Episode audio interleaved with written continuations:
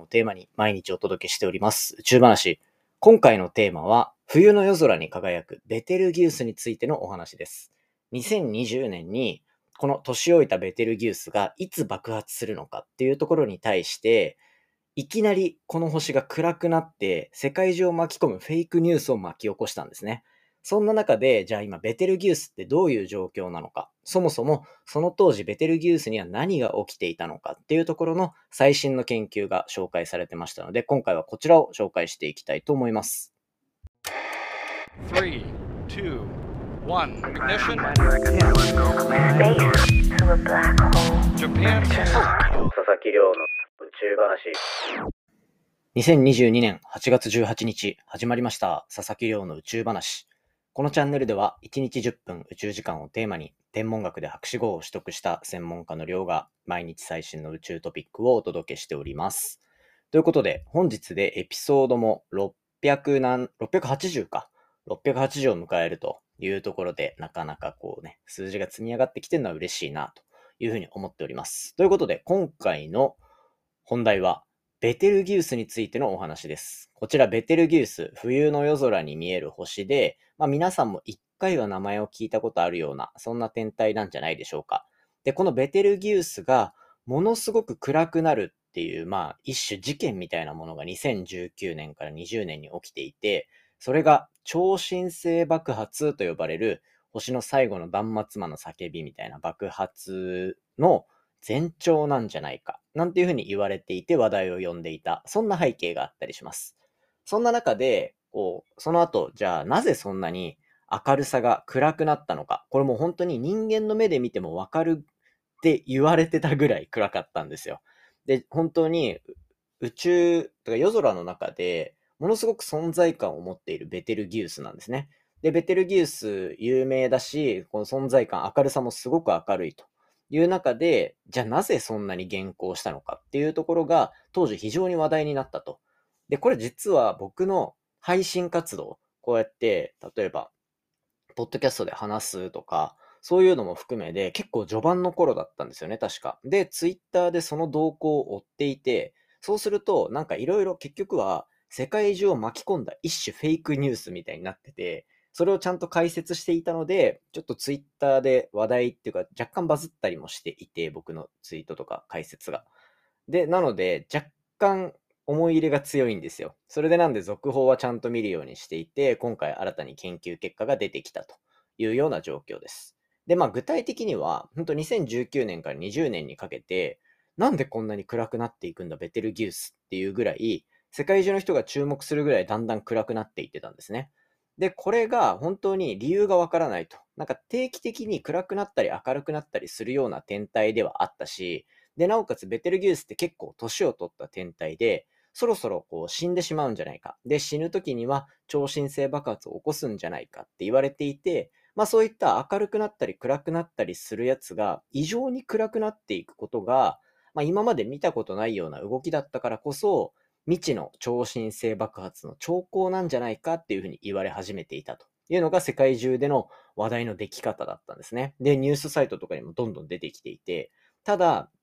それの、じゃあ暗くなったのを見つけたとか、それの大元の発信をしてる人は、超新星爆発の兆候なんて一言も言ってなくて、なんでこんなに暗くなってるんだろうおかしいな、しか言ってなかったのが、尾ひれがついて話の。で、それで結局、超新星爆発の兆候が見えているみたいな、そんなフェイクニュースにまで育っていってしまったというような、なんかこう、ちゃんと最初の人が発信した内容からずっと追っていた僕からすると、途中からなんか異常なムーブメントに変わっていったなっていう背景があったので、ものすごく僕も印象に残ってるんですね。で、実際はその後いろいろ続報みたいな論文が出ていて、何か結局最終的に今回の研究まででたどり着いていた結論っていうのは、私たちがこうベテルギウスを見てる。で、そのベテルギウスと私たちの間に何かこう雲みたいなもの。それこそ宇宙空間って真空で何もないわけじゃなくて、星ができるための塵とかガスとかがあるって話を、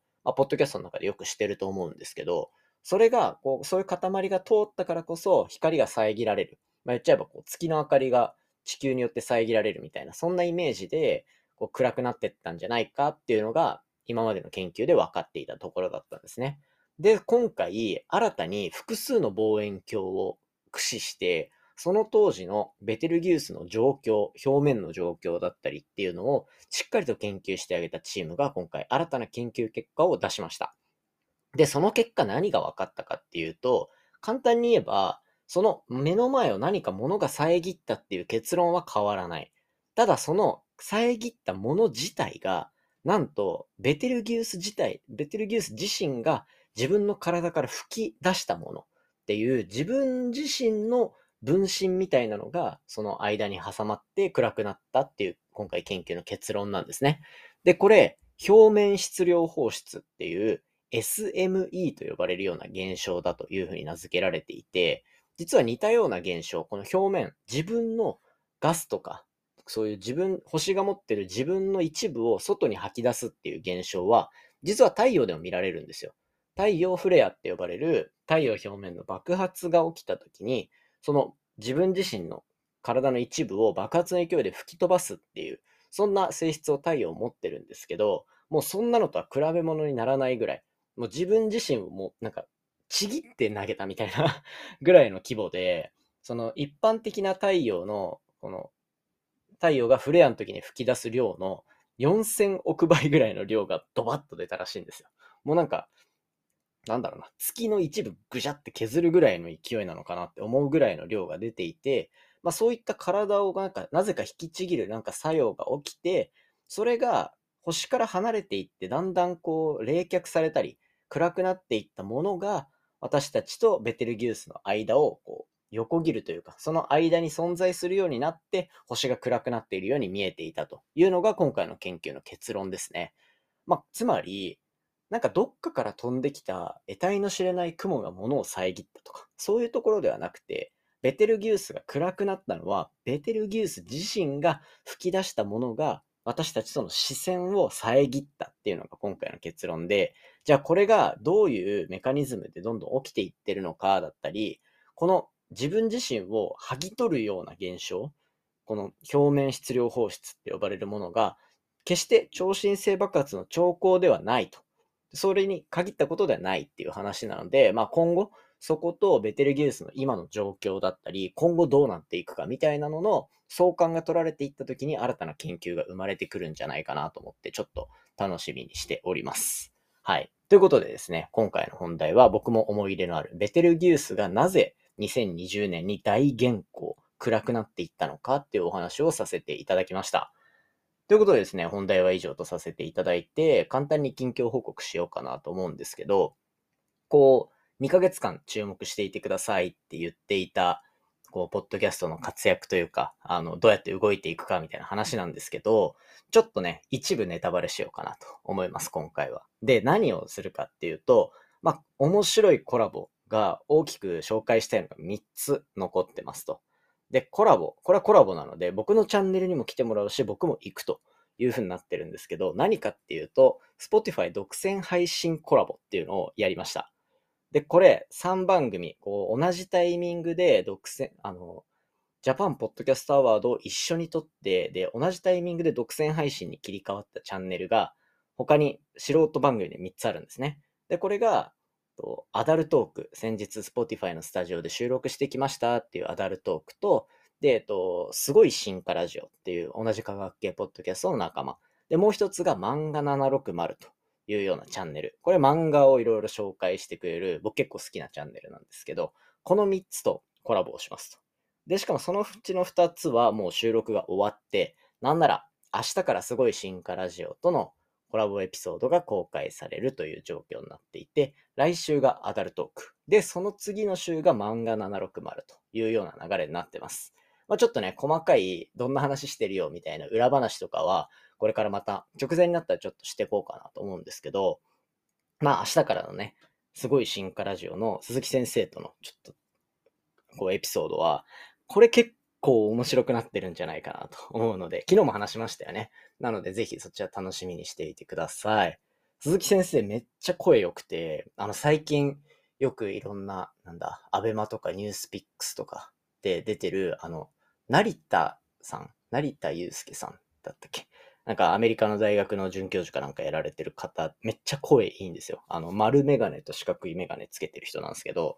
その、編集しながら、めっちゃ声いいなみたいな。つか、その人に声めっちゃ似てるなって思ったぐらい、なんかもう、いや、癒される、こう、音、音の感じがすごいあったんで、なんかそういったいい声部分もちょっと楽しんでもらえたらいいなと思ってるのが、明日、明後日のコラボ会になってるんで、ぜひそのあたりちょっと楽しんでいただけたらと思います。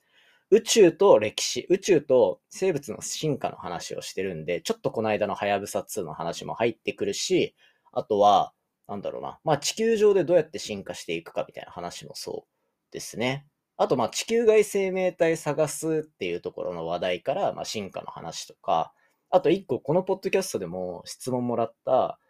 あの、恒星進化、星が、こう、どんどん種類が変わっていく。なんか星が生まれて、核融合していって、超新星爆発するみたいなとこまでの一連の流れを、恒星進化って呼ぶんですけど、これと、じゃあ進化をメインでやってる生物の先生から見た進化って定義一緒なの違うのみたいな話とか、なかなかバリエーションに富んだ話いろいろしてるんで、で、向こうのチャンネルにも出てます。なので今日の分からリンク貼っておくので、ぜひ登録してね、あの、待っていただけたらと。あ、すいません。パソコンの音鳴っちゃいました。はい。と思っておりますので、引き続きよろしくお願いいたします。ということで今回は以上です。今回の話も面白いなと思ったら、お手元の Spotify アプリでフォロー、そしてフォローボタンの横にあるレビューよろしくお願いいたします。番組の感想や宇宙に関する質問については、Twitter のハッシュタグ宇宙話、宇宙が漢字で話がひらがなになってます。また、Spotify の Q&A コーナーからじゃんじゃんお寄せいただけたら嬉しいです。それではまた明日お会いしましょう。さようなら。